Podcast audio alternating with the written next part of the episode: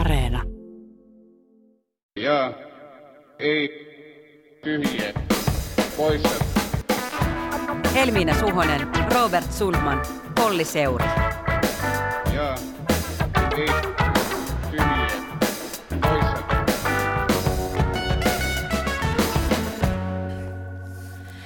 Moikkulis on jälleen perjantai ja Jetpin aika ja täällä korvienne ilona koko Jetp-tuoteperhe eli Helmiina Suhonen, Robert Sundman ja Olli Seuri. Moikkuli. No moikkelis koikkelis. Otetaan tähän alkuun lyhyesti vähän politiikan viikon fiiliksiä. Riihi saatiin viime viikolla puitua ja sen puiminen on näköjään tällä viikolla jatkunut ainakin keskustan ja vihreiden välillä leikkauskeskustelun muodossa. Riihi ei lobu. Ei lobu, ei. Mutta myös Ylen kannatusmittaus tuli eilen. Mitäpäs kuntavaalien kannatusmittaus meille nyt kertoopi? Niin, kärjessä on kokoomus 20,2, siinä melkein 1,5% nousua ylöspäin. Perässä perussuomalaiset 18,2, siinä taas vajaa prosenttiyksikkö pudotusta ja kolmantena SDP 18,1, about sama kuin viimeksi. Tässähän on just tämä, että ei pidä unohtaa kokoomusta. Puolue on kuitenkin voittanut 3 edelliset kuntavaalit. Ja jos verrataan vuoteen 2017, siis vastaaviin Gallup-mittauksiin, niin nyt tämä Gallup-kannatus voisi ennustaa kovaa tulosta. Puolue ylitti tuolloin 2017 noin 2% Gallup-kannatuksensa. Nyt tällainen vaalipäivän kiri olisi suorastaan veret seisauttava voitto. En laittaisi rahoja vielä sen puolesta etenkään, kun kokoomus on ollut nyt viikon melkoisen mediahuomion kohteena ja siihen päästään kohta tarkemmin. Joo, toi mittausjaksohan on alkanut 6.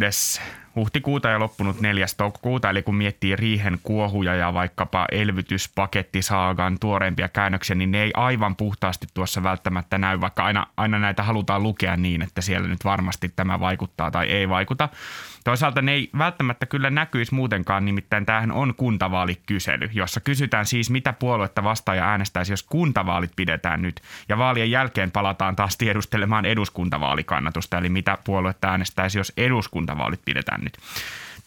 Tällä viikollahan päättyi myös kuntavaalien ehdokasasettelu ja tämähän on sellainen vaaliviisaiden hokema, että kuntavaaleissa ehdokasmäärillä on väliä. Sillä on. Sillä on, no siitä ollaan täälläkin puhuttu ja ainahan kaikkea voi tapahtua, mutta siis edellisten kuntavaalien ykkönen, tosiaan kokoomus, kasvatti ehdokasmääräänsä myös ekaa kertaa sitten vuoden 2008. Nyt on noin 6,000 ehdokasta heillä.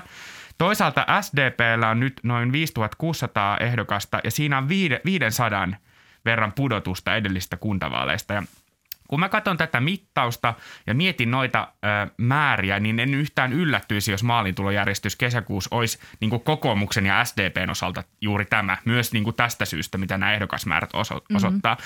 Ja toisaalta miksi ei perussuomalaistenkin, koska he ylitti SDPn ehdokasmäärässä viime vaalien 3,800 ehdokkaasta 5,900. Tämä on tosi kiinnostavaa. Se on tosi kiinnostavaa, se on tosi iso määrä ehdokkaita. Totta kai perussuomalaisten osalta on aina vähän vaikeampi ennakoida niin kuin suoraan, että miten tämä sitten näkyy siinä tuloksessa.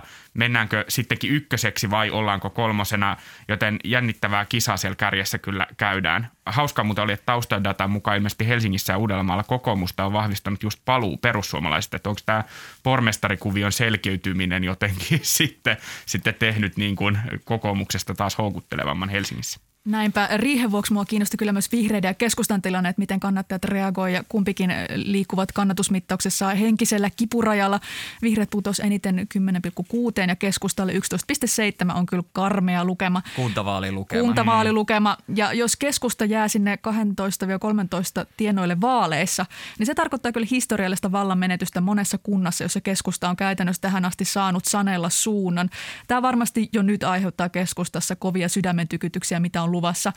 Jos kuntavaalit menee aivan keturalle ja syksyllä pitäisi hallituksen tehdä vielä isoja ilmastotoimia, niin siinä voi kyllä miettiä, että kuinka paljon liikkumatilaa keskustalla siinä vaiheessa on. Niin, keskusta osaltahan se oli silloin niin sanotusti iloinen loikka ylöspäin, kun kyselyssä alettiin tiedustella kuntavaalikannatusta ja nyt se loikka on sitten sulanut. Mutta toisaalta voisi myös ajatella niin, että ehkä puolueen ongelma nimenomaan on se liikkumatilan vähäisyyden ainainen voivottelu. Et mä jotenkin sanoisin myös nyt keskustalle, että ei se niinku itkemällä, että niskasta kiinni ja ryhti suoraksi tai jotain sellaista, että jos aina vaan puhutaan siitä, että nyt ei voida kyllä mitään päätöksiä tehdä mihinkään suuntaan, kun tämä kannatus on niin huono, niin en mä tiedä, tuleeko ne sillä jotenkin maagisesti takaisin. No joo, tässä siis taustalla on tosiaan tämä traumaattinen riihi. Tunteet eivät ole vieläkään tasoittuneet, vaan joka puolelta puhistaan ja vuodetaan medialle, että miten shaissia riihi oli ja miten muut puolueet teki sitä ja tätä ja tuota. Kuka kuka on huutanut ja kenelle. Meidän jaksohan oli tunteiden ja tuoksujen riihi. Kyllä, ja että nyt mennään päivä kerrallaan ja syksyn riihestä tulee todella vaikea. Luvassa on vaikea riihi, ennustaa Helmiina Suhonen. Näin se on. Erityisesti vihreiden keskustan välit on kuulemma edelleen todella jäiset. Keskustalaisia demareita ärsyttää ihan hirveästi, toisesta puolesta vuodetaan medialle sen, minkä kerkeää.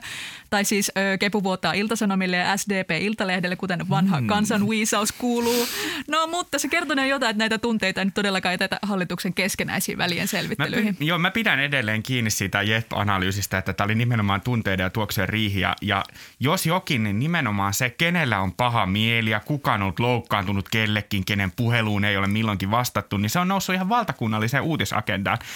Ja siinä voi käydä jopa niin hassusti, että kun on kiire keskittyä näihin tunteisiin ja kysellä niistä, niin sitten kehysriihen tiekkarissa esitelty leikkauslista vuodelle 2023, jossa esimerkiksi aivan selvästi sanotaan, miten OKM2 leikataan 35 miljoonaa euroa, menee ihmisiltä aivan ohi. Myös ilmeisesti kansanedustajilta. Ja sitten seuraavalla viikolla sekä media ja nämä poliitikotkin havahtuu siihen, että niin totta, sehän tarkoittaa tiedettä. No totta, minussa se tarkoittaa tiedettä. Sen nyt tietää jokainen, joka ymmärtää, miten OKM budjetti rakenne toimii. Ja siis ihan samalla tavalla siellä esiteltiin leikkaukset ulkoministeriöön ja nehän on ihan varmasti kehyleikkauksia ihan samasta syystä, koska aivan. Se on iso kuluerä. Että aivan pyytämättä ja yllättäen leikattiin. No kokoomushan ei saanut eilen varsinaisesti paistatella puoluekannatusmittauksen ykkösenä, sillä puolueen horjunta EUn elpymispaketin suhteen jatkui. Ylen mukaan kokoomus käänsi kelkkansa, Hesarin mukaan kokoomus pyörsi päätöksensä, Ilta-Sanomien Timo Haapalan mukaan yliovelaa näytellyt kokoomusjohto joutui nolosti perumaan EU-linjauksensa. Iltalehden Lauri Nurmi kirjoittaa, että itsetunto hukassa Suomen unioniin vieneillä kokoomuksella ja keskustalla. Näin on ja kyllähän meidänkin on nyt pakko puhua siitä, eli EUn elvytys, eli elpymispaketista, eli välineestä, eli EUn omien varojen päätöksestä, kuten se eduskunnassa tunnetaan. Tällä viikolla valmistuu siis valtiovarainvaliokunnan mietintö asiasta ja siitä, eli tästä paketista äänestetään ensi viikon keskiviikkona suuressa salissa. Ja nyt lyhyt kertaus, koska kaikki eivät ehkä seuraa joka käännettä. Niin, EU-jäsenmaiden johtajat pääsivät siis viime heinäkuussa sopuun elpymistoimista, joilla autetaan unionia selviytymään koronapandemian aiheuttamasta kriisistä osana EU-monivuotista budjettia, joka on vuosille 2021-2027 runsaat 1070 miljardia euroa. Ja miten toimii tämä väline, joka on osa tätä budjettia? EU-komissio voi siis lainata markkinoilta enintään 750 miljardia euroa yhteistä velkaa. Tästä jaetaan jäsenmaille 390 miljardia avustuksina ja 360 miljardia lainoina. Jokaisen EU-jäsenmaan on siis ratifioitava eli vahvistettava tämä budjettipäätös täällä kansallisessa parlamentissa. Huhtikuun lopulla 19 jäsenmaata 27 oli siis tämän jo tehnyt. Luvut on tunnetusti toimii hyvin audiossa. Kyllä. Mutta mittakaavat ovat suuria, eivät yhtä suuria kuin esimerkiksi Yhdysvaltain tämä hetken elvytyssuunnitelmissa. Suomessa elpymisvälineen hyväksyntää vaaditaan eduskunnan äänestyksessä 2/3 enemmistö. Perustuslakivaliokunnan viime viikkoisen lausunnon mukaan elpymispaketti ja siihen liittyvä lainanotto rinnastuvat Suomen täysivaltaisuuden kannalta merkittävään toimivallan siirtoon EUlle. Ja siksi katseet ovat olleet oppositiopuolue kokoomuksessa, jonka tämän viikon kanta on, että ei kantaa ja ryhmällä vapaat kädet. Suurin osa äänestäneen jaa ja noin viitisen ei-ääntä on ilmoittautunut. Viime viikon kanta siis oli, että ryhmäpäätöksellä äänestetään tyhjää. Katsotaan ensi viikolla, mikä on silloin kanta. Ja JET-vieras täällä studiossa Helsingin yliopisto Eurooppa-tutkimuksen keskuksen johtaja Timo Miettinen. Tervetuloa. Kiitos ja JET-pantaita kaikille. Jes, miten tiivistäisit viimeisen viikon perusteella kokoomuksen linjan suhteessa Euroopan unioniin ja EUn elpymispakettiin? No kyllä tuo niin kuin iso päätös oli se perustuslakivaliokunnan 2/3 määräenemmistö, koska se tavallaan pakotti sitten kokoomuksen ottamaan kantaa ja siinä mielessä voi ajatella, että se oli niin kuin keskustan edustajalta perustuslakivaliokunnassa aika nerokas veto, koska muutenhan kokoomus olisi helposti voinut vaan niin kuin jatkaa tätä samaa kritiikkiä, äänestää opposition mukana tätä pakettia vastaan, mutta koska tarvitaan tämä 2/3 määräenemmistö, niin tavallaan kokoomus nyt joutuu ikään kuin paljastamaan korttinsa ja tässä keskusta katsoi ikään kuin kokoomuksen bluffin, että siinä kritiikistä huolimatta niin kokoomus joutuu ainakin osittain joko äänestämään tyhjää tai nyt näyttää, että ainakin osa edustajista joutuu jopa äänestämään puolesta. Tarkoitus ei ole tänään puhua siitä perustuslakivaliokunnan päätöksestä, mutta kun nyt se on mainittu tällä tavalla, että se oli keskustalta strateginen veto, Niin oliko se vaan jotain strategiaa ja politikointia, koska eikös perustuslakivaliokunnassa pitäisi tulkita perustuslakia vailla mitään strategiaa ja politikointia? No ei, joo, siis totta kai tämä on kompleksinen asia ja sen argumentin voi rakentaa myös siten, että se tukee tätä enemmistön päätöstä. Mm-hmm. Mutta kyllä mä ajattelisin, että koska se kuitenkin meni niin selvästi hallitusoppositio linjan mukaisesti, niin kyllä se, tätä poliittista elementtiä on sit vaikea poistaa. Ja ehkä toinen elementti, jossa se poliittisuus tulee, niin on se valiokunnan itsensä lausunto, koska siinä niin kun ei keskitytä pelkästään näihin valtiosääntöoikeudellisiin kysymyksiin, vaan siinä otetaan ikään kuin tämmöinen pitkän tähtäimen poliittinen analyysi, jossa nähdään, että tämä kertaluontoinen ratkaisu on kuitenkin siinä mielessä merkittävä toimivallan siirto, että se avaa tulevaisuudessa tällaisen polkuriippuvuuden, jonka kautta tämmöinen uudet paketit on mahdollisia. Niin tämähän oli se keskeinen perustelu myös siinä, että minkä takia tämä on keskeinen toimivallan siirto ja vaatii 2/3 enemmistö. Tähän tullaan aivan kohta, mutta ei päästä kokoomusta ihan vielä liiasta. Niin, kokoomuksen eilinen viestihan kuului, että he taidokkaasti tällä edellisellä kannallaan painostivat hallituksen neuvotteluihin. Hieman epäselvää siis on, että mihin neuvotteluihin. Ja sitten taidokkaasti saivat aikaan valtiovarainvaliokunnan mietinnön loppuun tuollaiset lausumat, joissa lähinnä kerrotaan sitä, että no bailout-säännöstä on pidettävä kiinni, että tämän paketin on oltava kertaluontoinen. Robert, ne oli kovia sanoja. Kyllä ne oli kovia sanoja. Kilpailevien puolueiden riveistä on lukenut hieman nauraskelua, että lieköhän vaan kokoomuksen selittelyä, kun kuitenkin äänestävät tyhjää sitten mietintöä hyväksyessä, eikä linjakaan siitä varmaan aiemmasta juuri muuttunut. Mä oon itsekin ehkä ollut lukevinani tässä ehkä hieman enemmän sekoilua kuin taidokasta strategiaa. Siis asia on selvästi ollut herkkä ja jakava puolueelle. Ja kyllä mä ajattelen, että tämä on myös ymmärrettävää kipuilua. Perussuomalaiset haastaa. Omassa puolueessakin tuntuu olevan ihan vaikutusvaltainen tämmöinen konservatiivisempi fraktio. Aiempien aikojen Tujuset ja Vapaavuoret kyselee mediassa, että mitä tämä on. Niin mä jotenkin ajattelen, että eikö tämä ole myös vähän niin kuin normaalia tämmöisen keskusta-oikeistolaisen puolueen hermoilua tässä ajassa. Että jotain kuvaavaa varmaan siinä, että on nähnyt ihan kokoomuslaisten itsensä puhuvan tästä David Cameron -hetkenä. Ja tietysti siinä on varmaan taustalla sellainen niin kuin yleisempi analyysi siitä, että mihin suuntaan EU on kehittymässä. Et jos me ajatellaan Suomen EU-jäsenyyden ensimmäistä 15 vuotta, niin sehän oli aika tämmöinen niin kuin sanotaan keskusta-oikeistolainen vahvasti markkinaliberaali projekti, jossa esimerkiksi nämä niin kuin teknokraattiset instituutiot, kuten komissio ja Euroopan keskuspankki, niin kuin tuki sen tyyppistä politiikkaa, jota keskusta-oikeistossa katsottiin mieluisasti. Mutta eurokriisi on jollain tavalla muuttanut sitä tilannetta, että nämä teknokraattiset instituutiot, jotka muodostaa sen Eurooppa-järjestyksen ytimen, kuten komissio ja keskuspankki, ne ei ole niin selvästi enää sellaisen niin kuin tiukan talouskurin ja tämmöisen niin kuin rakenteellisten uudistusten ja se, mitä kokoomus kutsuu vastuulliseksi politiikaksi, niin sen aisan kannattajia. Vaan että esimerkiksi se Draghin 2012 ikään kuin lupaus siitä, että Euroopan keskuspankki tekee kaikkensa, että markkinat pidetään. Markkinat ei ota liian suurta valtaa valtioista ja valtioilla säilyy niin kuin hyvä rahoitusasema, niin se on jollain tavalla sitten niin kuin vienyt sitä projektia sellaiseen suuntaan, joka ei ole aina ollut kokoomukselle niin mieluinen. Ja mä luulen, että tässä on se niin kuin keskeinen kipuilu siitä, että mihin suuntaan EU on tällä hetkellä menossa. Ja tämä elpymispaketti oli varmasti yksi sellainen keskeinen ratkaisu tässä. Musta tässä kokoomuksen tyhjää äänestämisessä mielenkiintoisin käänne oli tämä elinkeinoelämän 20 suuryritysjohtajan vetoomus elpymispaketin hyväksymisen puolesta. Oli Herlinit ja Ollilat ja kaikki muut vaikutusvaltaiset siellä. Tai isokenkäiset, kyllä, niin kuin ainakin 90-luvulla sanottiin. Näin on. Suhteessa tähän vetoomukseen kokoomuksen tilanne näytti mun mielestä tosi absurdilta, että hetkinen, kokoomus ei olekaan nyt automaattisesti se puolue, joka olisi elinkeinoelämän intressien kanssa samalla puolella.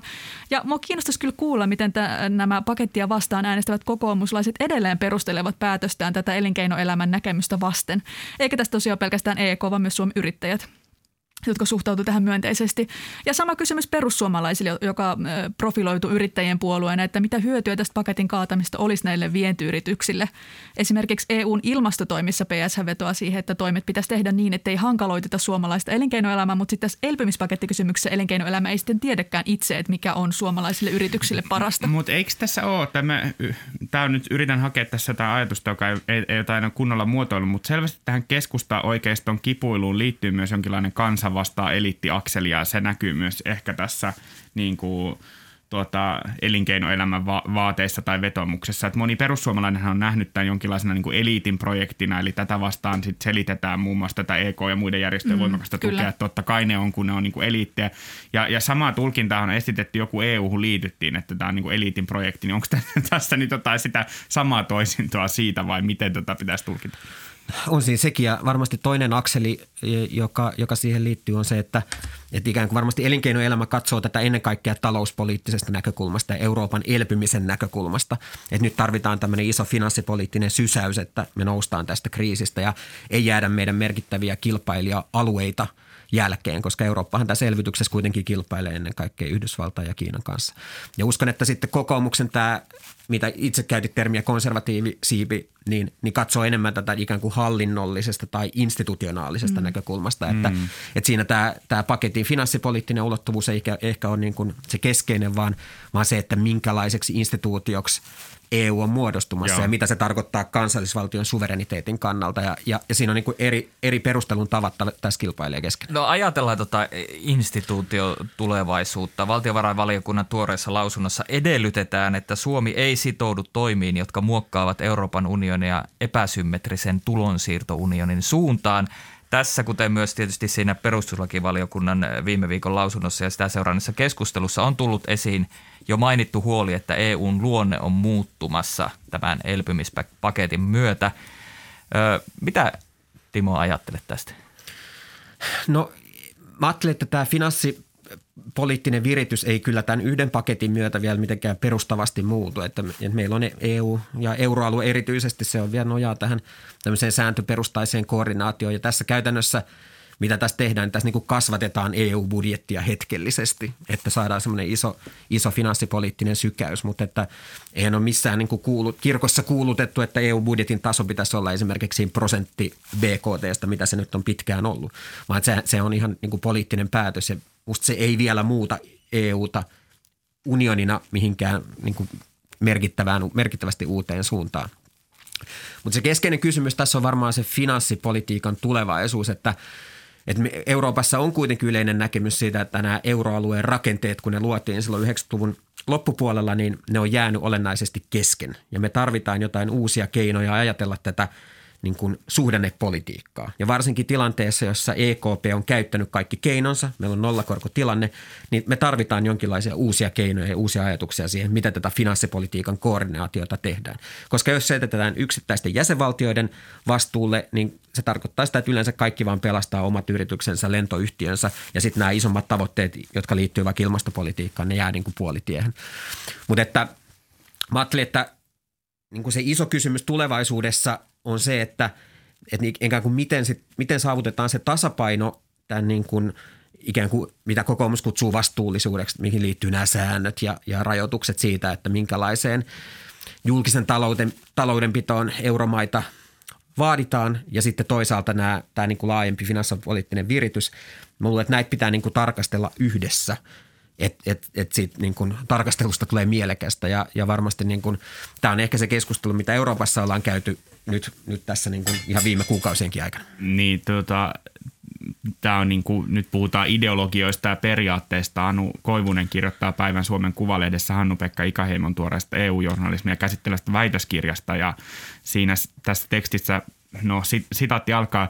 Ideologiat ja tunteet siivotaan pois keskustelusta, jota Hannu-Pekka Ikäheimon sanoin luonnehtii toppuutteleva funktionalismi. Aina uudelleen todetaan, että nyt keskustellaan vain kulloinkin käsillä olevasta teknisestä asiasta.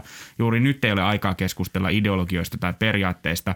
Media-aineiston perusteella tällaista aikaa ei itse asiassa koskaan ole. Sitaatti loppuu. Niin tässä mitä äsken kuvasit, niin eikö tässä olla ikään kuin taas tämänkin dilemman äärellä? Ehkä mä tuun sellaisesta perinteestä, jos ajatellaan, että ideologia on ikään kuin ne piilotetut uskomukset, joita meillä on. Ja mä ajattelin, että Suomen EU-keskustelu on tässä mielessä hyvin vahvasti ideologista, koska sitä on hallinnut tämmöinen niin kuin saksalaistyyppinen lähestymistapa, jossa ajatellaan, että nämä säännöt on ikään kuin tämä viimekätinen ratkaisu ja jonkinlainen niin kuin luonnollinen ikiaikainen järjestys, jota euroalue tarvitsee ja tämä niin kuin suhdannepoliittinen elementti, että se voidaan vaan kokonaan sivuuttaa. Ja kyllä tässä on niin kuin, näiden niin kuin laajempien näkökulmien tuominen suomalaiseen keskusteluun on ollut hankalaa. Ja tämä elpymispakettikeskustelu on osoittanut sen, koska se ikään kuin talouskurin näkökulma tai vastuullisuusnäkökulma, huoli julkisen taloudenpidon periaatteista, se hallitsee tätä keskustelua todella vahvasti. Ja ehkä tämä toinen puoli on sitten jäänyt vähän vähemmälle huomiolle. Ja tässä elpymispakettikeskustelussa mun mielestä on näitä tasoja, on tämä talouskeskustelu, mutta sitten on tämä tunteiden ja ideologisten keskusteluiden sfääri. Että jotenkin tähän elpymispakettiin tiivistyy se, mitä ihmiset ylipäänsä tällä hetkellä ajattelee EUsta, onko se hyvä vai paha. Tästä on tullut poliittista polttoainetta politiikan oikealla laidalla. Ja mua kiinnostaa tässä niin kuin anekdoottitasolla tämä taso ja piirre, että kun ihmiset – jotka vastustaa tätä pakettia, niin miksi niin kuin samat tyypit sit vastustaa esimerkiksi koronarokotuksia tai koronarajoituksia? Et miksi vaikka joku hyvinvointialan yrittäjä / meditoija omassa instassa yhtäkkiä vastustaa myös EUn elpymispakettia? Tämä vaikutti minusta tosi kummalliselta kombinaatiolta, mutta aina kannattaa ihmetellä ääneen. Mä tein taustapuhelun Helsingin yliopiston apulaisprofessori Katja Valaskivelle ja keskusteltuni hänen kanssaan. Mä tajusinkin, että tässä on itse asiassa ihan looginen kehityskulku. Tämä ei ole siis mikään suomalainen ilmiö, vaan tähän eliitin vastaiseen populistiseen liikehdintään aina kuulunut Euroopassa nimenomaan tämmöinen voimakas EU-kriittisyys. Ja jos on ollut pitkään tämmöistä fiksit porukkaa, niin elpymispaketin vihaaminen on siihen vaan luonnollinen jatkumo. Ja sitten ilmeisesti tämmöinen uusi henkisyys, New Age-meininki on risteytynyt tällaisen kansallisen äärioikeistoajattelunkin kanssa aikaisemmin, että se ei ole mikään uusi ilmiö. Miten sitten koronatoimivastustajat ja EU-kriitikot löytäneet toisensa, niin yhdistävänä tekijänä on tämä eliitin ja systeemin vastustus, vallalla olevien instituutioiden ja totuuksien kyseenalaistaminen. Kehotetaan ajattelemaan itse omilla aivoilla eikä uskomaan virallisia totuuksia esimerkiksi koronasta tai EUsta. Ihminen itse tietää paremmin kuin se lääkäri, tiedemies, THL:n epidemiologi tai päättäjä. Ja toki myös tarvitaan tämmöisiä priimusmoottoreita. Somesyövereiden EUn elpymispakettikeskustelu ei ehkä olisi näin voimallista ilman erästä omille raiteilleen lähtenyttä taloustieteilijää. Tiedätte kyllä, mitä tarkoitan. Tämä on kyllä kiinnostavaa myös tämä aina tämä, että do your own research, tutki itse, mutta kyllä siellä on niitä auktoriteetteja sielläkin. Niin, kyllä. Monet niin kuin kansanedustajat on puhuneet siitä, että tähän keskusteluun on liittynyt massiivinen kansalaispalautteen vyöry, on epäilty jopa jonkunlaista systemaattista informaatiovaikuttamista. No sellaista ei ole tietääkseni. Sinänsä siitä ei ole mitään merkkejä löytynyt, mutta näen kyllä tuon Helmiinan kertoman niin kuin vasten tätä palautevyöryä ihan loogisena. Nyt samaan hengenvetoon on tietysti todettava, että elpymispakettia toki voi vastustaa myös, vaikka ei vastustaisi koronarokotteita kyllä. Uskoisi salaliittoteorioihin. Että vaikka tässä selvästi niin kuin ympärillä pyörii paljon tätä, niin EUta ja vaikka euroakin voi vastustaa täysin järkevin argumentein. Ja en itse asiassa ole yhtään yllättynyt siitä, että Suomessa, jossa on myös poliittisessa keskustelussa tasaisin väliajoin niin kuin EU-hun ja euroon skeptisesti suhtautuvia näkökulmia ja poliitikkoja, niin että sieltä löytyy vastustusta myös elpymispaketille. Siis totta kai löytyy, se on ihan normaalia. Mutta pakko kysyä, Timo, kun julkisti Twitterissä erään saamasi kansalaispalautteen, se kuului seuraavasti. Timo, miksi haluat olla omaan kansaasi vihollinen? Haluaisin sinulta hyvän pitchin. Miksi olet valinnut vihollisuuden omaa kansaasi vastaan ystävyyden tilalle? Lykkä til. Miksi haluat olla kansaasi vihollinen? Joo, tämä onkin hankala kysymys, että tämä kyllä toistuu paljon näissä palautteissa tällainen niin kuin, ikään kuin oman kansan pettämis jotenkin narratiivi tässä yhteydessä, että jos hakee ikään kuin, koska mä ajattelin, että mun tehtäväkin ikään kuin Eurooppa-tutkimuksen edustajana niin on tuoda tähän keskusteluun nimenomaan eurooppalaisia näkökulmia ja sitä, että miten näihin asioihin suhtaudutaan Euroopassa, miten se keskustelu menee, ettei se jäisi pelkästään niin kuin Suomen sisäiseksi, koska se on musta niin kuin yksi isompia ongelmia suomalaisessa EU-keskustelussa, että siinä on aina tämä niin kuin, esimerkiksi nyt kun tulee tämä päästökauppa-uudistuksen, niin heti oli Elsi Katainen Yle haastattelussa sanomassa, että tämä niin kuin on huono suomalaiselle vientiteollisuudelle ja tuntuu, että se Suomi-näkökulma tässä elpymispakettikeskustelussakin on ollut just se ainoastaan niin kuin dominoiva ja se niin kuin laajempi eurooppalainen oikeutus tälle paketille on jäänyt kyllä syrjään. Että se on varmasti sellainen, sellainen asia, joka synnyttää tämän tyyppistä vastakkaistelua.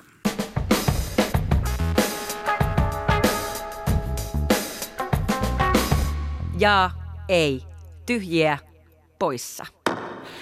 Otetaanpa mukaan toinen päivä vieraista. Ylen kirjeenvaihtaja Suvi Turtiainen. Kuuleeko Berliini?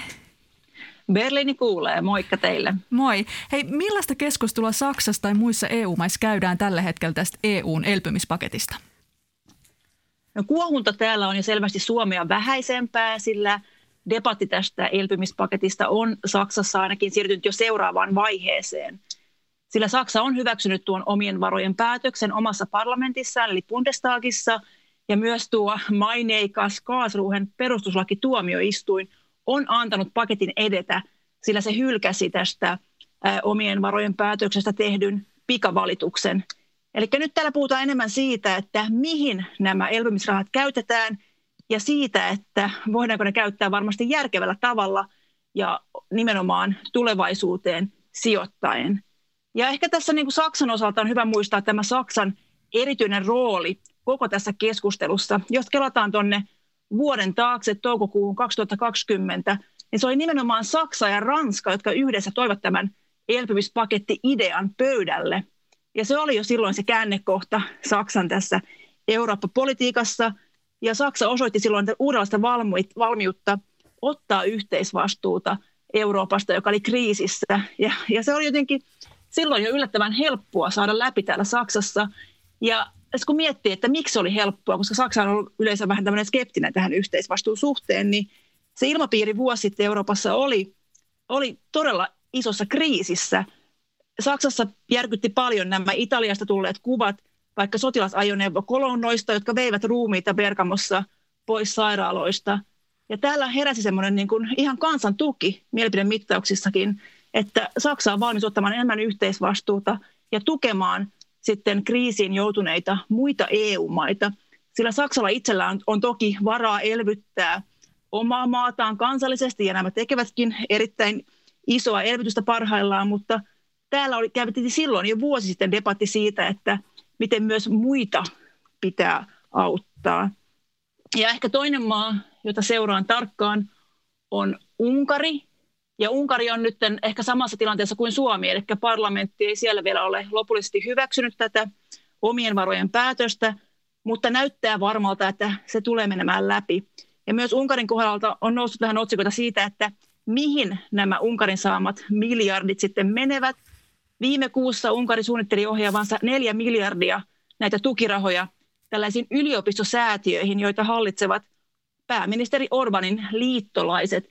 Ja tämä herätti välittömästi vastalauseita EU:ssa, ja Unkari joutui tästä jo vähän pakittamaan. Ja tästä päästään sitten tähän suurempaan teemaan, eli tähän Suomen erittäin vahvasti ajamaan oikeusvaltiomekanismiin, joka on tätä paketin osa, ja jota Unkari ja Puola loppuvuodesta vastustivat ja yrittivät kaataa tämän paketin nimenomaan, koska he halusivat eroon tästä oikeusvaltiomekanismista.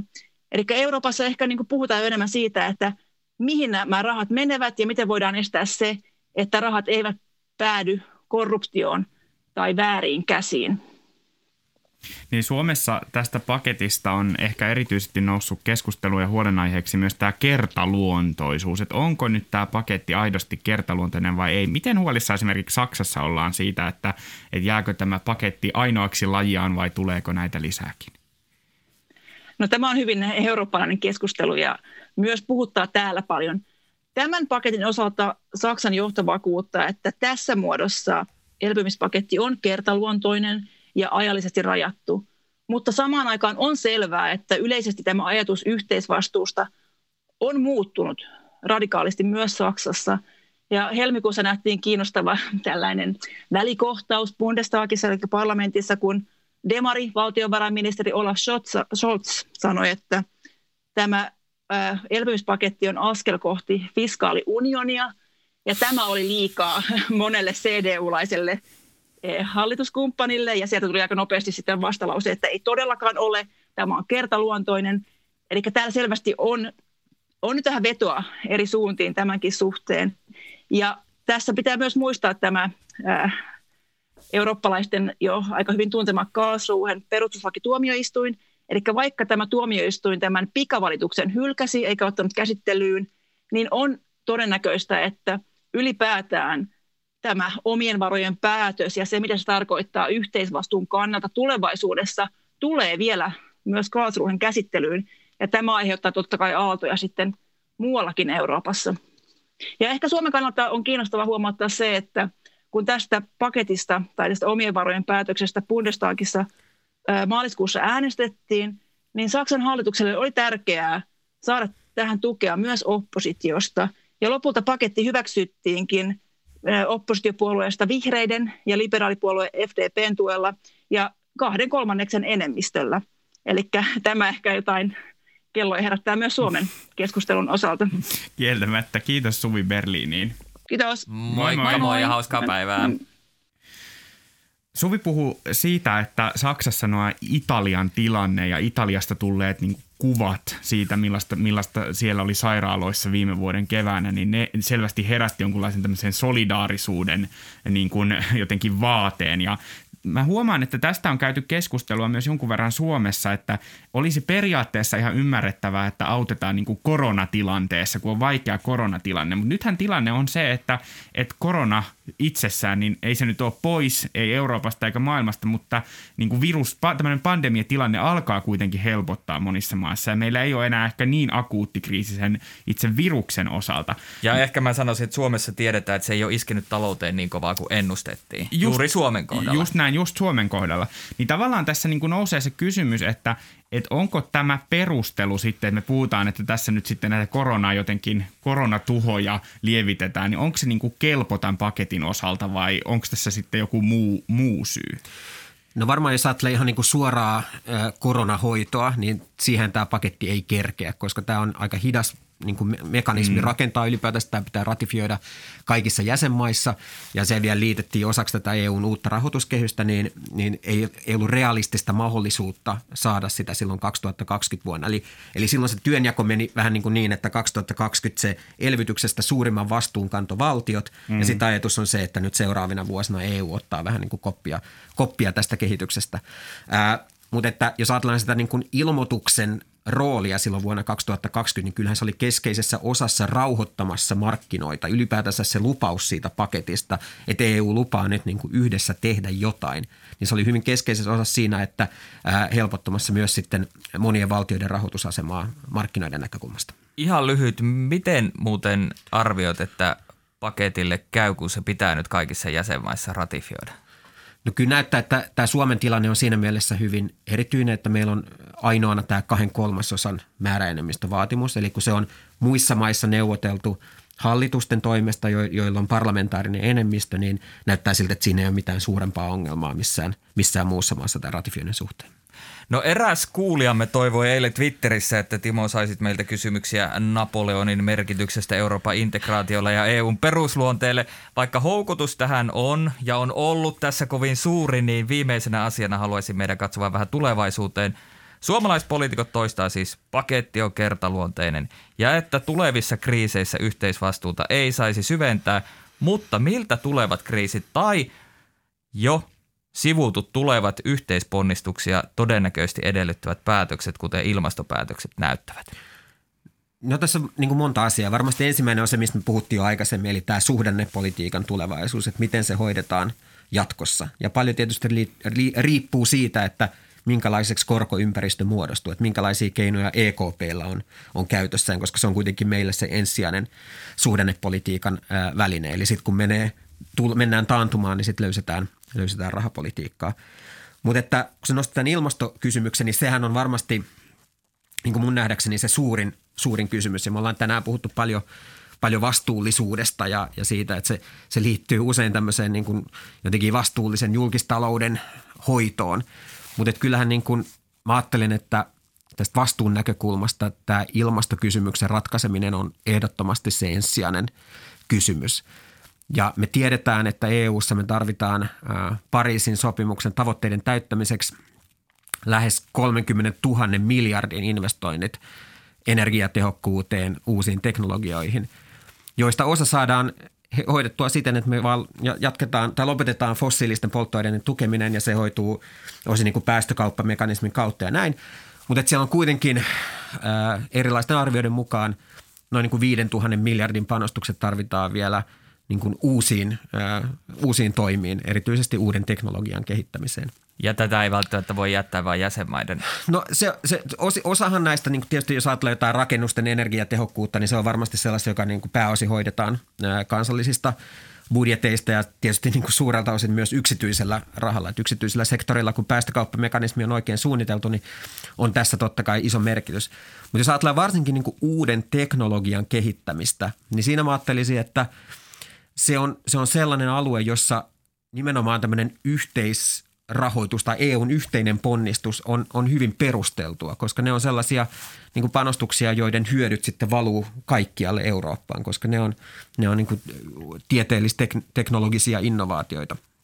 Ja mä ajattelin, että niin kuin, iso kysymys on se, että miten ne tosiaan rahoitetaan ja yksi kysymys on se, että okei, voidaanko käyttää jotain yhteisvelkamekanismia mahdollisesti tulevaisuudessa tämän tyyppisten investointien tekemiseen tai sitten voidaanko tätä päästökauppamekanismia uudistaa tavalla, että kun nykyään se päästökauppatulo on kansallista ja siinä on tietyt edellytykset, puolet niistä rahoista pitää käyttää ilmastotoimiin, niin katsotaan mielenkiinnolla, että tuleeko komissiolta esimerkiksi sellaista esitystä, jossa osa näistä päästökauppatuloista menisikin sitten EUn yhteiseen budjettiin, jolla sitten voitaisiin rahoittaa näitä ilmastoinvestointeja.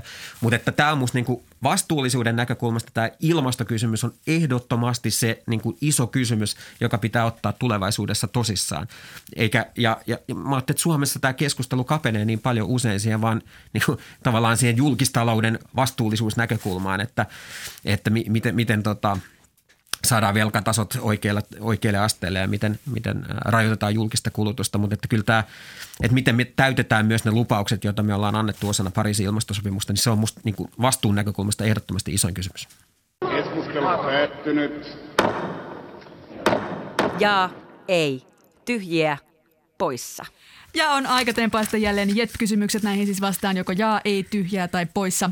Näin jakson EU-teeman vuoksi on nostettava heti JET-kysymysten alkuun tämän viikon huipentava juhlapäivä. Nimittäin sunnuntaina vietetään Eurooppa-päivää. Ja ei tyhjää poissa. Aiotko juhlistaa tätä suurta päivää sen vaatimalla suureellisuudella? Kyllä, sunnuntaina mitataan jokaisen suomalaisen Eurooppa-suhde, että saako se Eurooppa tänä vuonna hemmottelulahjakortin vai kukkia ja suklaata, hajuveden, kirjan, lempilevyn, yhteistä aikaa tai omaa aikaa ja tietysti lapsen tai lapsenlapsen omin kätöisin väkertämän kortin. Ai, te ajattelitte tätä näin. No mä sanon, että ei, että en vietä, kun mä en vietä yleensä mitään päiviä. Mä oon tosi huono viettämään mitään päiviä. Niin. Mä äänestän tyhjää, eikö sittenkin jaa. Ja perusteluna se, että mä oon vähän huolestunut, että tämä Timon päivä, joka on myös 9.5. niin se on jäämässä tämän Eurooppa-päivän ja varsinkin äitienpäivän varjoon. Että ai, mikä kova kohta.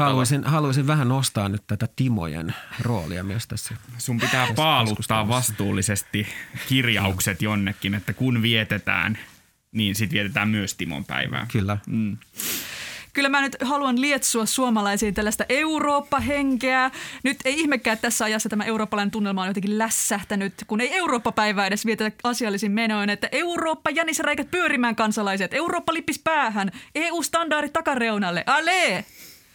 Jatketaan koronatukien maailmassa myös JET-kysymyksissä, nimittäin japanilaisen pienen rannikkokaupungin Noton päätös käyttää koronatukirahoja on herättänyt huomiota ihan kansainvälisessä mediassa. Kaupunki laittoi 25 miljoonaa jeniä eli noin 190 000 euroa valtion koronatukia 13-metriseen kalmaripatsaaseen. Noton kaupungin päättäjien mukaan patsas on osa pitkän aikavälin suunnitelmaa, jolla on tarkoitus houkutella turisteja takaisin kalmareistaan tunnetulle alueelle. Kaupungin asukkaat ovat puolestaan kyseenalaistaneet, miksi patsasrahoja ei käytetty esimerkiksi terveydenhuoltoon, joka on kärsinyt koronasta. Ja ei tyhjätä poissa, olisiko sinussa tarpeeksi visionääriä laittamaan valtion koronatuet 13-metriseen kalmaripatsaaseen? Tyhjää, mutta heti rupesi Noto kiinnostamaan. On myönnettävä, että japanilaiset on mestareita tällaisessa brändäämisessä. On ollut Tamakissa, joka sai mainetta asemapäällikkönä ja operatiivisena upseerina Kishi-asemalla Kinokavassa tai Kumamon maskotti Kumamoton prefektuurissa olette saattanut kuulla. No, maailman kuulut. Se tehtävänä on ollut houkutella matkailijoita alueelle ja se on ollut siis ihan hullu menestys. Monocle on ainakin kirjoittanut siitä. pääsin droppaamaan, että luen monoklea. Mutta kyllä nyt kannattaisi Pieksämäkiä ja muiden ottaa mallia ja pistää ne ylimääräiset koronarahat viime vuodelta kasvamaan korkoa patsaan tai maskotin muodossa. Kyllä mä sanon jaa, koska tämä on niin kuin investointi, jossa nimenomaan kulttuurin tukeminen ja sitten toisaalta turismi, jotka on näitä kaksi alaa, jotka on koronasta kärsinyt, ne yhdistyy musta oikein hyvällä tavalla. Että kyllä tässä Haminan, mikä se on, lipputankopuisto, kalpenee tämän Kalmari-hankkeen rinnalla. Siis mä sanoin, että mus ei olisi tällaista visionääriä. Tämä oli henkilökohtainen kysymys. Niin. Mä olisin just se nössö, joka laittaisi rahat varmaan soteen ja johonkin paikalliseen apottijärjestelmään lopulta. Mutta tämä Kalmari oli siis oikeasti joka jenin arvoinen. En edes tiennyt koko Noton olemassaoloa, mutta nyt ympäri maailmaa tiedetään, että aika hyvä panostuotosuhde yhdelle Kalmari-patsaalle. Mä voin kuvitella jotain Noton kaupunginvaltuuston kokousta, jossa on sillä, että siellä ne Suomessakin nyt puhuu tästä Kalmari-patsaasta, että se oli todella hyvä investointi. Mulla on kyllä tavallaan linja muuten tässä ihan sama kuin Helmiksellä, että mäkin laittaisin ensisijaisesti turvallisempiin kohteisiin. Turpeeseen laittaisin tietysti ensisijaisesti, mutta toissijaisesti sitten apotti. Mutta juuri tulleen tiedon mukaan sain tiedon korvanappiin, niin Twitter aikoo esitellä uuden ominaisuuden, eli tippiboksin. Tämä on vielä uutta ja jännittävää, mutta ensitietojen mukaan Twitter-käyttäjille olisi tulossa siis suora mahdollisuus monetisoida twiittejään ja Twitter-presenssiään. Ja ei tyhjää poissa. Alatteko te nyt vuolla eurosenttejä ja kultadubloneita entistäkin viraalimmalla ja koukuttavammalla Twitter-sisällöllä? No, mä vastaan nyt toistaiseksi poissa, että mä olisin ehkä toivonut semmoista niinku OnlyFans-versiota, että olisi niinku eksklusiiviset twiitit, joista maksetaan ja muu on sitten niinku ilmasta tiisausta. Mä en kyllä tiedä, mitä me siellä eksklusiivisella puolella niinku tarjoaisi, mutta musta se olisi niinku hauska ajatus, että joku maksaisi sitten siellä olisi joku ylläri. No varmaan jaa, että kyllä tässä tiedeleikkausten olosuhteissa niin varmasti näitä uusia niinku keinoja sitten tuotteistaa tätä omaa osaamistaan on keksittävä ja tähän nämä kaikki avaukset on tervetulleita. Just näin bitcoineja tieteelle. Mä oon siis niin tylsä twiittaaja, että mä sanoin, että ei, näillä mun twiiteillä ei kyllä pistettäisi rahoksi. Että jos haluaisin tienata somen sisällöllä, niin mä pitäisi varmaan perustaa tosiaan tämä OnlyFans-tili, mutta toistaiseksi eiköhän me nähdä tällä kuukausipalkalla, jota nostan täältä Yleisradiosta. Että niinpä, mä vastaan kanssa ei, koska tämähän on kiinnostava yhtälö julkisen palvelun journalistin näkökulmasta, että ansaintaa ei tietenkään saa olla influensserien tapaan kaupallisella yhteistyöllä, mutta entäs sitten viraalit twiitit? Tuskinpa kyllä onnistuu, mutta jäämme odottamaan Ylen johdon ohjeistusta lisälausekkeena Ylen kuuluisiin, en muista milloin olisin semmoisia lukenut, someohjeistuksiin. Oi joukoja meriä, tarvitsemme rajoja. Mitä jos tekisi semmoisen diili Ylen kanssa, että ne saa puolet tippiboksista ja minä saan puolet siitä? Ei luultavasti, meidät vaan poistetaan Twitteristä. Kaikkien tilit poistetaan. Kiitos, että kuuntelitte Jetpin. Mitä olit mieltä? Laita meille palautetta vaikka siellä Twitterissä tai Instassa. Tunniste on tietysti Jetp. Myös sähköposti löytää perille jetp@yle.fi. Jos kuuntelet Jetpiä Yle Areenasta, niin muista klikata sovelluksesta ilmoitukset päälle, niin saat aina ihan ilmoituksen, kun uusi jakso on ulkona. Ja jos mikä ominaisuus. Niin, kyllä, sillä voi sellaiset ilmoitukset tilata.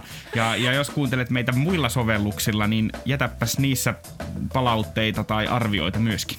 Tätä jaksoa oli tekemässä minä, Helmiina Suhonen. Edellä oli äänessä kollega Robert Sundman ja kanssani oli myös Olli Seuri. Ja vieraana Timo Miettinen, kiitos kun olit. Kiitos. Äänitarkkailijana oli tänään Tuomas Vauhkonen, äänisuunnittelijana Joonatan Kotila. Ensi viikkoon, moi moi! Moi moi! Moi moi.